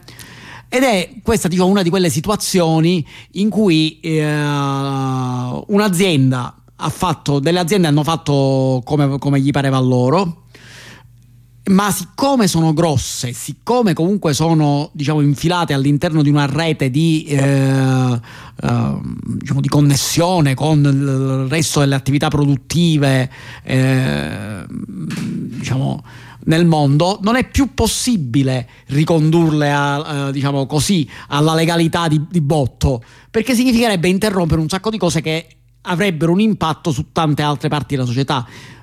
In questi, in di questi casi, in questi casi non solo parti, con parti non intendo soltanto quella imprenditoriale, cioè nel senso che magari si blocca un servizio che un'altra azienda usava, ma anche banalmente per l'utenza, perché se appunto sono quelli usati dai servizi di Google o dai servizi di Amazon, magari smette di funzionare Il sito dell'Inps. il sito dell'Inps, per esempio. Quindi, diciamo, è, è- è- è quello è un problema. questo è un problema per, per- capita, però per la popolazione, non solo per eh, appunto l'azienda o per il business, ecco. Certo, E il, tra l'altro il problema appunto come dicevi tu è davvero pesante per l'uso che ne ha fatto da parte dei servizi cloud di questo, non solamente perché sono aziende grandi e quindi diciamo in un certo senso intoccabili, ma anche perché queste hanno fatto utilizzare questi indirizzi ai loro clienti. Questo è ancora più complicato da smuovere. Cioè, da un certo punto di vista, se Google vuole, se, se li usava solo internamente per conto loro, io mi sento di dire che dedicandoci del tempo, delle risorse, quindi in realtà dei soldi, ma te li libera quegli IP. Perché hanno la capacità verosimilmente di gestire la loro stessa infrastruttura rispetto ad una cosa che loro hanno fatto e di riprogettarla diversamente. È diverso però è il caso se Google deve andare a contattare migliaia di utenti e dirgli senti la configurazione che tu hai fatto dei servizi presso di me me la devi cambiare e hai un mese di tempo per farlo e non era colpa tua. Tu capisci che questa cosa qui non funziona, Non- semplicemente non è quello che avviene. Ehm, quindi diciamo questa è un po' la situazione. Verosimilmente l'unico uso che si potrà fare di questi ehm, 4 mil- no, quanti erano 250 milioni di indirizzi, quindi è di renderli disponibili per uso privato ed è qualcosa che è di nessuna importanza per eh, la società se non per le enormi aziende. Solo a loro gliene frega qualcosa di dare disponibili per, per l'utilizzo privato. Che del resto sono quelle che, eh, diciamo, quelle che l'hanno utilizzati sono loro. Sì, esattamente. No, questo lo dico perché uno si potrebbe chiedere, ma perché invece liberarli per l'uso pubblico in quale modo beneficia il pubblico interesse? Penso che sia una domanda sensata da porsi. Ora, ci sono vari strati in mezzo, no? E quindi è come dire no, che siccome se migliori il software dell'1%, allora a catena questo beneficia la società. Sì, boh, in astratto sì è così. Penso che in generale il fatto che, eh, inter- che i costi di internet salgano lo rende semplicemente sem- uno strumento più elitario e meno accessibile. Cioè il fatto che avere un indirizzo per avere un server costi sempre di più, non penso eh, che sposti diciamo, no, dire, il bilanciamento di potere a vantaggio della larga popolazione, ma lo sposta a vantaggio di chi ha più capitale. Quindi non dico che questo sia un obiettivo centrale, però sicuramente sarebbe in questa direzione qui e non in quell'altra. Con questo io andrei ad uno stacco musicale, stavolta breve, visto che quello precedente è stato molto lungo, e poi ripartiamo con le notiziole.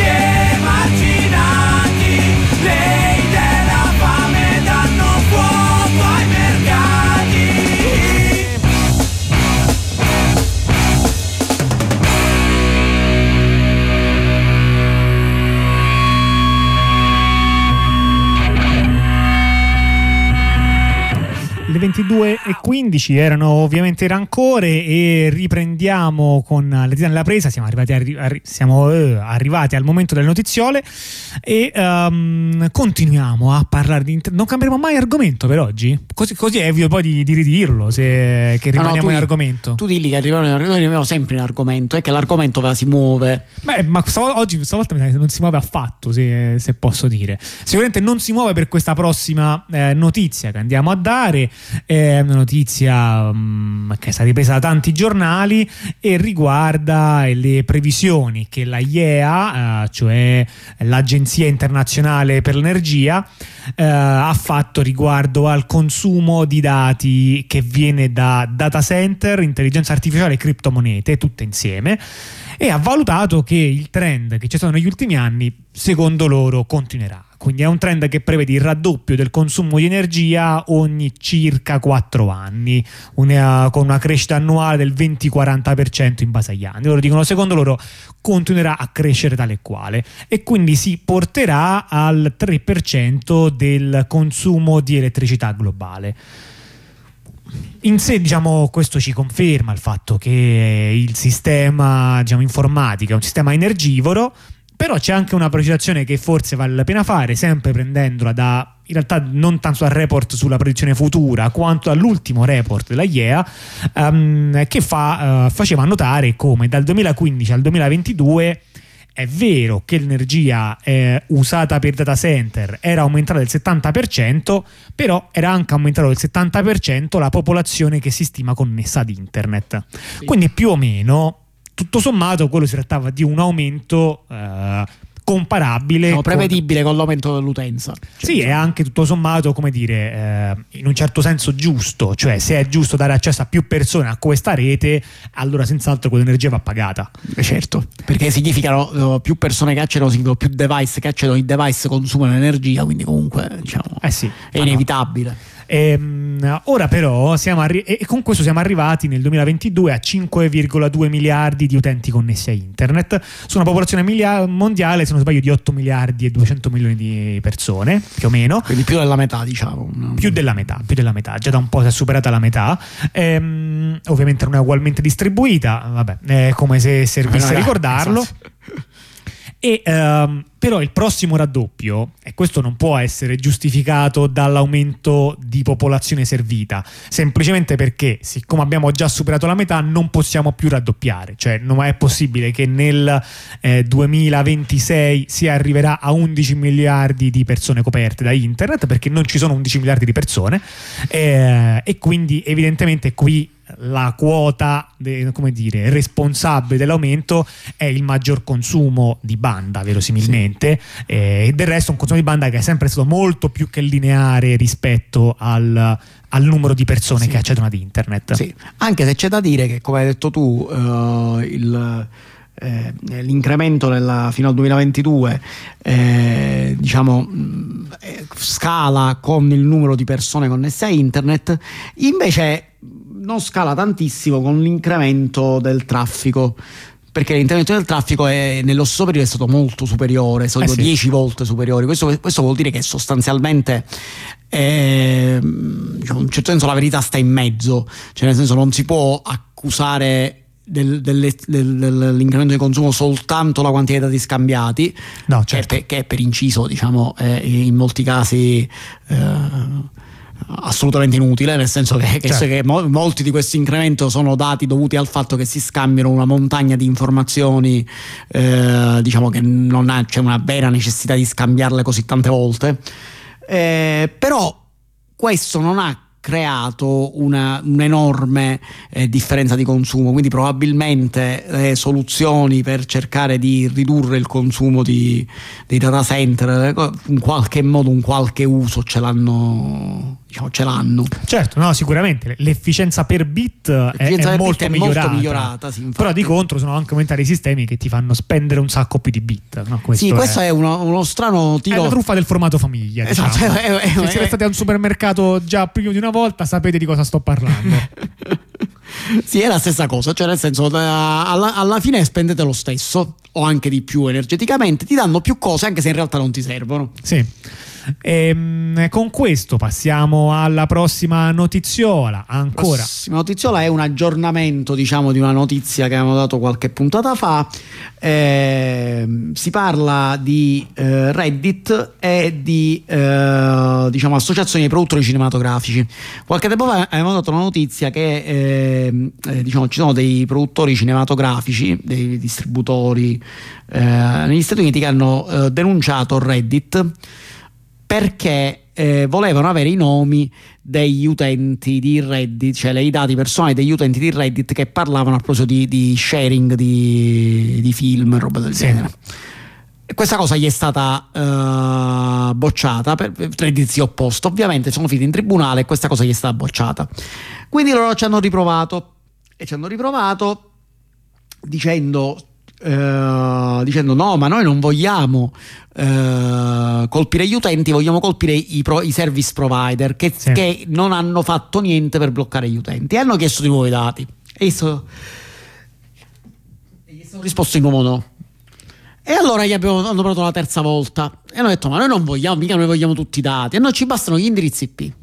E hanno fatto questa, e questa volta sembrava che potessero avere un eh, diciamo, successo, perché l'indirizzo IP è, diciamo, è stato, è- non è una- un dato personale, quello che noi sostenevano è che l'indirizzo IP non è un dato personale, di conseguenza eh, poteva essere dato. In realtà ne- eh, ora è stata, diciamo, eh, i giudici hanno visionato la loro causa e anche questa volta hanno perso, nel senso anche in questo caso eh, diciamo, Reddit potrà tenersi gli indirizzi IP dei suoi utenti perché alla fine è stato considerato che eh, comunque il eh, negli Stati Uniti vale il primo emendamento e quella le discussioni su Reddit eh, rientrano nella libertà di parola e quindi tu non puoi perseguire una persona né con i suoi dati personali né con dati derivati come era l'indirizzo IP che è una cosa che non è un dato personale ma ti consente. In Europa è un dato personale. è- negli Stati Uniti non è un dato personale, in Europa sì, però eh, è comunque un dato che ti consente di risalire al dato personale Sì. e di conseguenza anche qua gli è stato detto di no. Quindi diciamo questa lotta tra eh, major televisive e eh, diciamo utenti social eccetera eh, anche, anche questa volta finisce col, eh, col fatto che gli utenti che parlano di scaricare eh, roba su internet non sono perseguibili per- semplicemente per, aver- per averne parlato. E andiamo avanti, andiamo avanti. Ah no, la prossima notizia non so tanto di che cosa sia e quindi la lascio a Poi te. La prossima notizia, sì, è, eh, vabbè, una notiziola così tanto per fare spaventare qualcuno. Eh, ed è una notizia puramente politica che, eh, diciamo, che potrebbe essere interessante per le grandi, per i social. Una conseguenza interessante per i social. Allora, negli Stati Uniti, eh, come voi potreste sapere, eh, loro hanno un sistema elettorale che funziona eh, sulla base di seggi uninominali, cioè si va a votare per seggio quello che chi vince il seggio, cioè chi, chi ha più voti vince il seggio, punto. Quindi non ci sono proporzioni, non ci sono cose, semplicemente chi vince. Sapete che come radio in generale non abbiamo mai, siamo mai stati appassionati di elezioni, anzi tutto il contrario, ma c'è davvero, c'è c'è il, pe- il peggio esiste ed è probabilmente il collegio nominale maggioritario, è uno, de- è uno dei Secco peggio Stati che Uniti, esiste. sì, sì. che porta come conseguenza anche alla, alla dicotomia americana dei due partiti che sono semi certo. indistinguibili. come- anzi, veramente ormai sono distinguibili perché uno è peggiorato tantissimo, però c'è stato un lungo periodo in cui erano Sì. semi indistinguibili. Ora, quindi sostanzialmente questa cosa crea il fatto che ci sono dei seggi in cui c'è tipo lo stesso senatore o lo stesso deputato che si ripresenta in eterno e viene eletto in eterno perché magari l'elettorato è un po' più di destra, un po' più di sinistra e quindi quel posto è praticamente fisso. Ora, è successo che eh, nel, eh, qu- qu- quando un deputato poi se ne va per una qualche ragione, va in pensione, va, passa un altro ruolo, decide di passare dal, dalla- dalla dal Senato alla- al Congresso o viceversa, quel seggio in un certo senso si libera e eh, dei nuovi candidati dei due partiti dominanti possono sperare di vincere. Ora, è quello che è successo nella Silicon Valley. Allora, praticamente sembra che il famoso, eh, il candidato che c'è sempre stato per, eh, che si chiamava eh, Anna Shu, eh, que- che sta in questo collegio che è un collegio come dicono gli americani very blue cioè un collegio dove vincono i democratici democratici. sempre e non c'è speranza che vincano i repubblicani perché hanno una quota Sì. troppo bassa e col sistema americano vuol dire che non vinceranno mai. Allora, ci sono, eh, si sono presentati otto, otto candidati alle primarie per, eh, eh, per sostituire questo deputato. Quindi questi otto hanno presentato la loro piattaforma che ovviamente siccome stiamo parlando della Silicon Valley molto, diciamo, ha una sfaccettatura pure sulle imprese del settore della tecnologia e a quanto pare eh, tutti e otto anzi veramente ehm, diciamo, l'articolo che ho preso dice gli otto principali però capite bene che se abbiamo una, una lista di candidati gli otto più votati eh, cioè quello che finirà finirà sarà, sarà otto assai un numero grande eh, è difficile che scaval- il nono scavalchi tutti comunque sono tutti d'accordo sul cambiare la sezione 230 del Communication Decency Act, che sarebbe la parte che dice che i social network non sono responsabili per eh, i contenuti eh, scritti dai loro utenti. Cioè, questa è una cosa che tanto tempo fa si è stata eh, diciamo chiarita e ha anche un senso, cioè il fatto che eh, se io scrivo un commento su Facebook non è Facebook che eh, può essere considerata penalmente responsabile del mio commento. Ora sono tutti d'accordo a cambiare questa cosa per dare maggiore responsabilità ai gestori di, ehm, di come si chiama di, eh, dei social network. Ora tradizionalmente eh, questi deputati della Silicon Valley sono considerati è a questi deputati che loro nelle commissioni nelle cose affidano la riscrittura degli emendamenti del, eh, delle leggi appunto su internet, sui social perché dato che vengono da una zona- dalla zona dove ci sono queste industrie sono considerati diretti A busta interessati paga, sì. cosa? A busta paga di queste industrie. Sì, però questa cosa è interessante perché, queste- perché la domanda è: ma questi alla busta paga di quali industrie sono? Se tutti e otto nella loro piattaforma hanno detto questa cosa, che è una cosa interessante. E quindi diciamo, andremo a vedere che, eh, diciamo, che cosa succederà. Commentando questa cosa, una senatrice famosa americana, la Klobuchar, ha, eh, ha detto che, cioè sostanzialmente dice che, non, che niente cambierà se non viene portato in un tribunale. Se, se i social, su, sulla gestione dei social, non, non cambierà questa gestione in cui appunto tramite i social vengono veicolate fake news, sono veicolati attacchi, eh, finché qualcuno non porterà davanti al tribunale i social network e questo è un modo per farlo. E quindi vediamo come il tema no, della, eh, di quanto i social network sono o no responsabili torna ad essere no, sempre uno dei temi centrali della politica dei social network. Buona parte e di internet un po' in generale. Grossa parte della questione è di decidere chi è che, è che sta producendo contenuti, cioè chi è che è un media e chi è un mero, un mero fornitore di servizi internet. Vediamo che i- essenzialmente già da un po' i social network si presentano molto di più come dei curatori, no? Come de- degli editori effettivamente e non solamente come dei distributori, che era invece un ruolo che tradizionalmente le aziende di internet di più si riservavano. Ormai questo ruolo di neutralità lo chiamano a sé solamente alcune aziende ah, magari anche importanti, ma diciamo non i nomi magari più famosi, più noti con Sì, il pubblico. Quello, quello che, che giustamente viene detto è che questa legge quando era nata era nata per proteggere appunto i piccoli siti, i forum, le start-up eccetera, ma ora stiamo parlando di aziende che ci hanno fatturati dell'ordine del- dei, dei milioni, miliardi di dollari eh, che sono tra le aziende con fatturato maggiore al mondo, quindi il fatto che queste continuino a non essere responsabili per un sacco di cose non è giudicato valido, cioè nel senso sono aziende che ci guadagnano e anche pesantemente con questa roba. A proposito di guadagni, io mh, apro la sezione. In effetti è vero che a un certo punto cambiamo argomento e ci spostavamo al, uh, diciamo, al tema del furto nella società.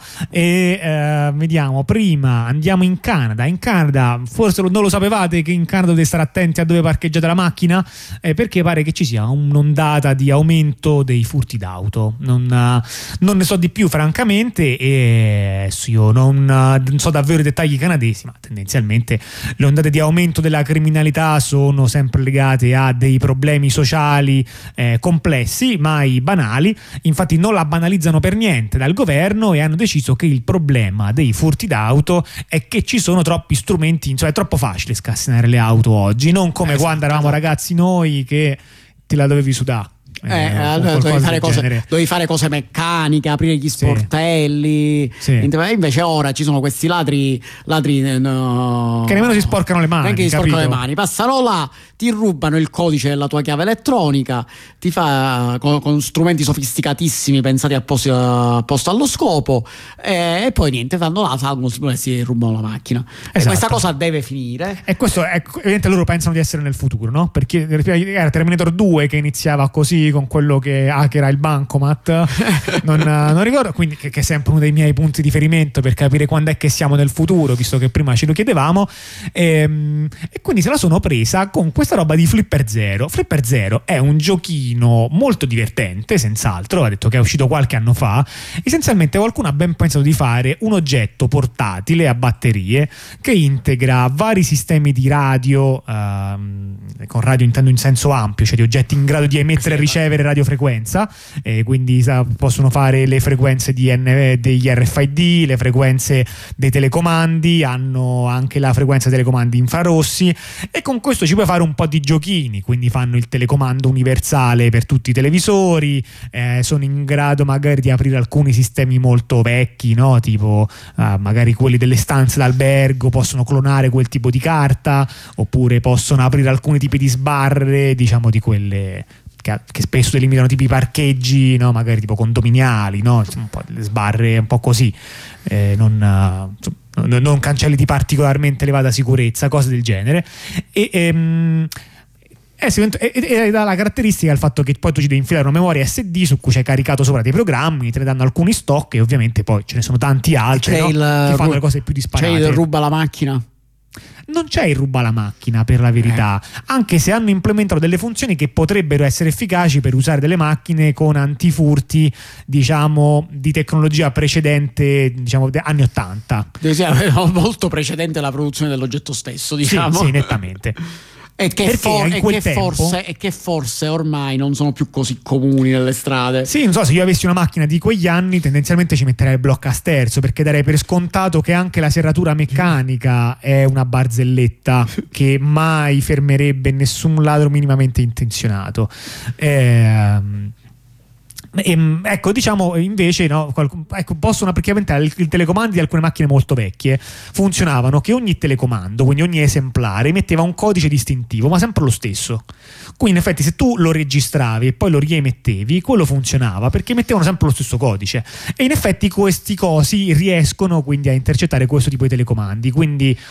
In un caso così semplice, sì, funziona. Sì, perché, perché chiaramente appunto non fanno altro che replicare quello, cioè eh, ascoltano e replicano. Però ormai diciamo la tecnologia ha fatto un po' di passi, eh, diciamo, diciamo prima Sì. il secure layer, Ma- queste ma perché- sono penetrati pure negli apparecchi IoT. Ma perché tu secondo me ti, tu ti informi, mi sa tipo leggendo, ti vai sulle cose accademiche, ti leggi gli articoli tecnici. Invece queste cose, c'è anche svi- queste cose sviano. queste cose sviano. Provate sempre ad andare su YouTube. Su YouTube si trovano dei video che non si capisce se sono promozionali o delle pure gag o che cosa. Di gente che eh, no, tipo va al bancomat, aggeggia dei tasti con eh, questo flipper e poi no, tipo scappa con eh, la, la borsa di soldi, no, stile, stile banda bassotti. Ehm. e- cioè, cioè, tu- se, se dubiti dei video su YouTube, allora non, non so davvero di che cosa ti vuoi ti fidi nella vita. Ma infatti, infatti i ministri canadesi che, che, Non ne dubitano. non ne dubitano e eh, dichiarano chiar- chiaramente che il, eh, eh, diciamo che queste cose sono il pericolo per il furto delle auto. Ora, qui siamo veramente al paradosso. Cioè abbiamo no, da, da un lato del confine gente che a fronte della, eh, del, del fatto che evidentemente la, eh, la semplicità di acquistare fucili d'assalto può essere correlata con la semplicità di fare stragi, lo trovo un'affermazione incomprensibile. No? Che chi lo dice? È solo uno strumento. E dall'altra parte qualcuno pensa di eh, proibire uno strumento che non serve per rubare automobili e che davvero non è efficace, tipo è troppo più efficace il martello per rubare automobili o, o oggetti simili di- che immagino siano comuni da reperire anche in Canada e invece proibisce questa tecnologia che tra l'altro è anche complicata tecnicamente da bloccare perché è open hardware, Sì, sì, quello quindi che- in teoria tu la puoi stampare a casa. Esatto, quello che, che- che stanno facendo infatti è proibirla nel senso di, di proibirne l'importazione, la vendita e l'uso. Quindi diciamo, è una tecnologia che alla fine è una tecnologia aperta, quindi cioè, c'è poco da fare. Cioè, certo vista, come anche gli ancora, scasso, ancora, no? Ancora l'uso può avere senso, ma l'importazione te la puoi fare. Cioè, Sì. che- Comunque questa cosa ovviamente l'ha detta il ministro eh, canadese dell'innovazione, scienza e sviluppo economico. Ah, quindi alla faccia. Quindi diciamo stiamo parlando di persone che ovviamente no- non innovazione soprattutto sottolineerei visto il Sì, sì, sì, sì. Eh, molto interessante. Beh, ehm, secondo me, immagino che francamente me le auto ancora si rubano alla vecchia maniera, però sì, magari vabbè, sono io che sono male è- informato. ma Diciamo è chiaramente questa cosa è chiaramente il, eh, un problema di focus sbagliato, cioè il eh, eh, esiste c'è una, una paura collettiva che sulle nuove automobili, quelle che non hanno la chiave per intendersi, eh, che possono essere rubate con più facilità. O forse è il contrario. Forse è il contrario, però dico c'è questa paura collettiva, questa diciamo questa Vabbè, diceria certo, comunque che- è, è strana la sensazione no, di non di non infilare avere una chiave. chiave, sì. sì, esatto. Eh, per cui ti, eh, diciamo, il governo, come qualunque diciamo, governo che sta attento all'opinione pubblica, eh, gli sta fornendo un contentino, dove il contentino è semplicemente agire contro dei device che ipoteticamente secondo loro potrebbero servire a eh, rubare una macchina eh, diciamo sfruttandolo del radio quando chiaramente non questi cosi non funzionano in questa maniera Sì, eh, a proposito di onde radio e a proposito di furto, ci spostiamo in Alabama eh, dove è stata rubata una antenna AM. Eh, le antenne per radio AM, eh, sappiamo, eh, ma, ma ripassiamolo, le, le onde diciamo in, in in onde medie cosiddette usate per la radio AM che qui in Europa ha avuto un calo generale, poi ha avuto negli ultimi anni un tentativo diciamo di, di revival anche con alcune radio autogestite eh, che lì trasmettono e anche alcune non autogestite che hanno provato a rianimare la, la situazione, ma sicuramente hanno avuto un momento di grande calo. Negli Stati Uniti in realtà il calo è stato minore, cioè anche lì c'è stato un calo, ma ci sono ancora radio di caratura nazionale accessibili in AM di base perché le AM sono più adatte per coprire territori grandi e sparsi, mentre eh, invece eh, l'Italia è gli un Stati- territorio molto denso. quindi- e gli Stati Uniti sono proprio eh, soprattutto la parte centrale degli Stati Uniti sono proprio un territorio ampio e sparso Esatto, e, mm, e le antenne AM sono tendenzialmente grandi, grandi. Questa qui, per esempio, è alta 200 piedi, ma se non avete 200 piedi a disposizione da mettere tutti quanti in fila per misurarli, possiamo fare voi dei conti e vi vi convertiamo dal sistema customary delle unità di misura e vi diciamo che fanno tipo 70 metri di, di altezza. Ehm, e, che, che- che è esattamente- non il tipo di oggetto no, che, che è facile è da facile. rubare. Cioè, No? se- Io ho sempre pensato, per esempio, che se io lego la bici ad un palo, quella poi è sicura perché nessuno si può rubare il palo.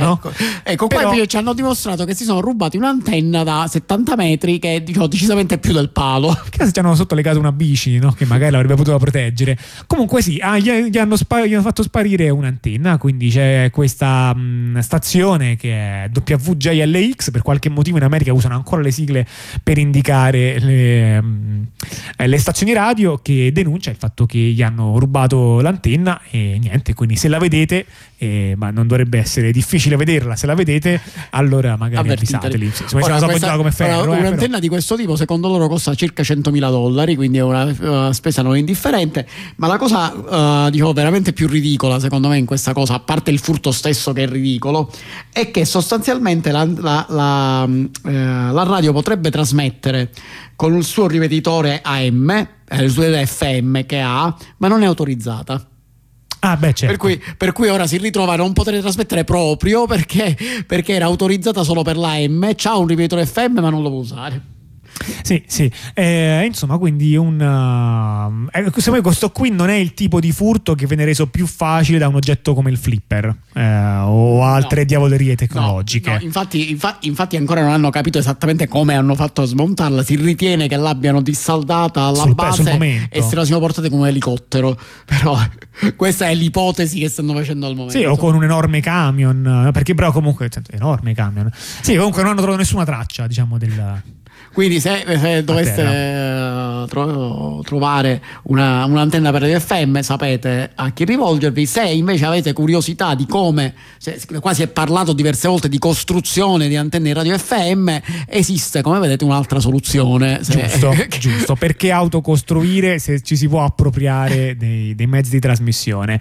Ehm, bene, a proposito di oggetti rotti che bisognerà risistemare, io lascerei la parola a te perché te la sei suonata più tu questa eh, a proposito del diritto alla riparazione che va bene ma non benissimo, mi sembra di capire. Sì, vabbè, diciamo una cosa molto, molto, molto banale, una notizia molto breve. È semplicemente il fatto, eh, sapete, il vecchio diritto di riparazione, il right of repair. Negli Stati Uniti c'è, eh, sono ormai tipo due anni che si parla di questa cosa con eh, a colpi bassissimi tra ditte, eh, gruppi di, eh, di aggiustatori, eh, negozianti, diciamo, in- negozianti indipendenti, eh, appunto riparatori indipendenti, eccetera.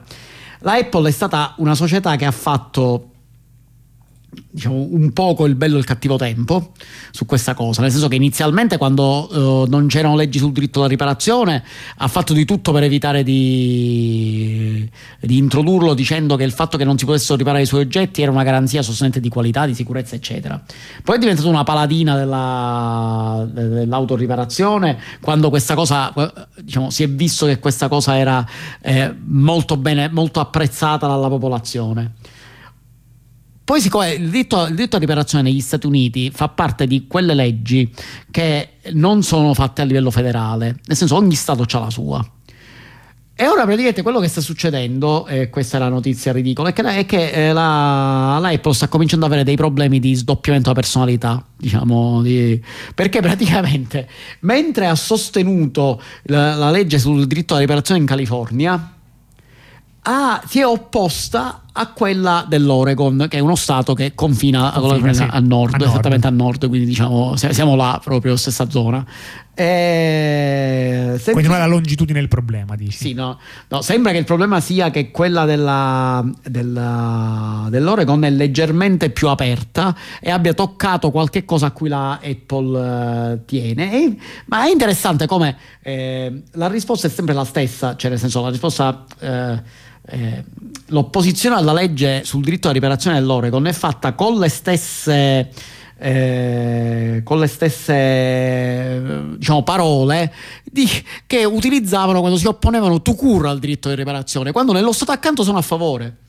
E che tra l'altro questa cosa è, è ancora più, eh, più strana perché eh, contemporaneamente, contemporaneamente c'è un'altra, aspetta, è la Microsoft che è a favore del, eh, del diritto alla riparazione in Oregon. Quando la Microsoft normalmente si opponeva al diritto alla riparazione in altri stati. Ok, quindi in Oregon si fa diverso, è tipo carnevale. Sì, ok, quindi diciamo, eh, come si chiama questa cosa quando c'è sdoppiamento di personalità?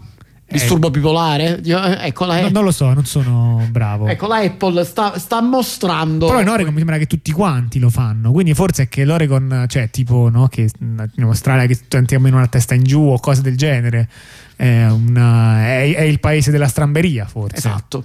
No, scusate, comunque ho sbagliato, non era Microsoft, era Google quella che in Oregon ha supportato la legge e che invece ha si è opposta eh, in altri stati. Quindi, diciamo, eh, che- eh, perché erano solo i due competitor sugli smartphone, perché alla fine i computer si aggiustano, quelli su cui c'è quest- tutta questa, diciamo, eh, il, il, diciamo, il device di mercato su cui c'è questo litigio in realtà sono gli smartphone. Certo. E allora mi sembra che questa sezione notiziale ci stia sfuggendo di mano, te lo dico. Io, propongo io te, l'avevo, io, te io te l'avevo detto che, la- che, eh, non avendo dubbi avevo riempito di notiziole. Va bene, devo dire la verità Vabbè, che non avevo prestato attenzione a questo fatto, ma la prossima la vorrei dire perché mi sembrava buona, poi magari la chiuderei lì. La metropolitana di Londra sta testando la sorveglianza basata su machine learning, o anche detto intelligenza artificiale, in tempo reale per, dicono, riconoscere il crimine. Questo sistema dovrebbe riconoscere sia per esempio cose tipo le persone che cadono sui binari, ma anche ladri oppure aggressioni. Oppure eh, persone che non pagano il biglietto. per esempio al biglietto e oggetti incustoditi. In realtà, eh, dopo un po' hanno già lasciato perdere la questione del, ehm, delle aggressioni perché hanno visto che il sistema presentava troppi falsi positivi, di cui un caso particolarmente. Eh, cioè, non so se l'hai detto, non ci ho fatto caso. È un sistema basato sull'intelligenza artificiale, quindi in realtà Sì. è rico- ricostruisce. Che vuol dire ricostruisce? Nel senso che guarda le cose e ricostruisce quell'immagine, cerca di riconoscere un Sì. evento, non Sì. lo registra e poi c'è un confronto reale, riconosce da solo. Riconosce da solo, sì, esatto, non è solamente sorveglianza, ma è sorveglianza e riconoscimento. Quindi, tipo manda degli alert dicendo lì c'è un'aggressione. E hanno notato che ogni volta che qualcuno alzava le braccia, ma per qualsiasi motivo, eh, pensava che fosse un'aggressione.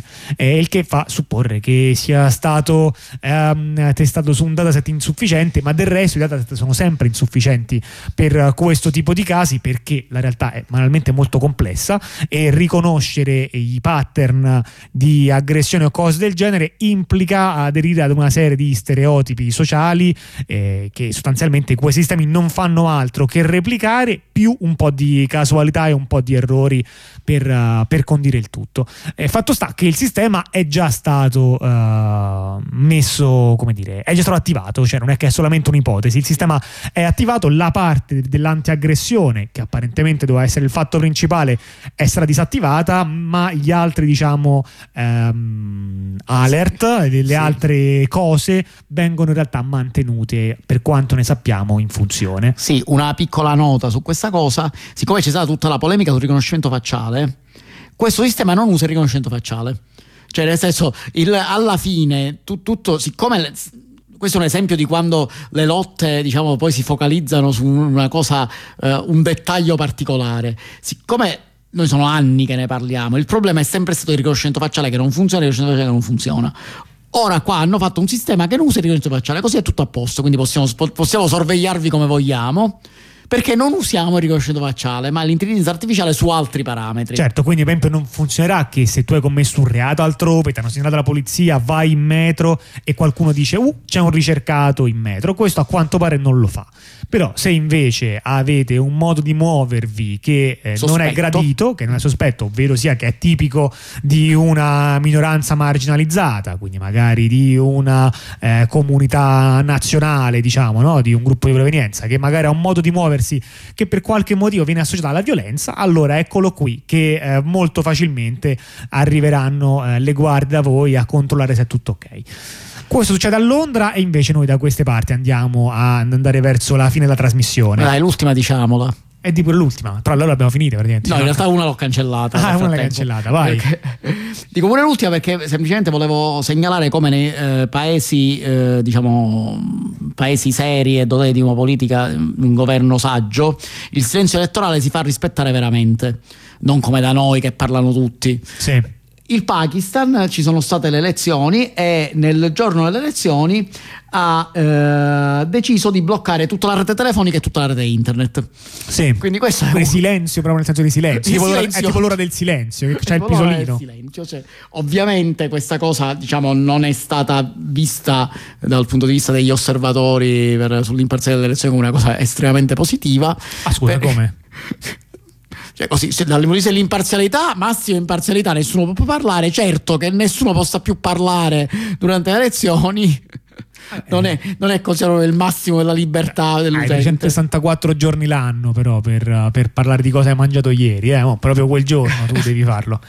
Va bene. Va bene, chiudiamo, chiudiamo. Sono le 22.50, la presa termina qui e noi vi diamo appuntamento alla settimana prossima, sempre domenica, sempre alle 21, con le la presa per approfondire tematiche tecnologiche. Trovate i nostri archivi andando sul sito ondorossa.info, cliccando su palinsesto e poi in fondo, in fondo, in fondo, in fondo ci siamo noi alla fine della domenica per il resto vi lasciamo nelle eh, sapienti mani della compagna automatica che selezionerà per voi musica e parole fino a domani mattina alle ore 8 quando ripartiamo con la rassegna stampa. Ciao ciao! Ciao.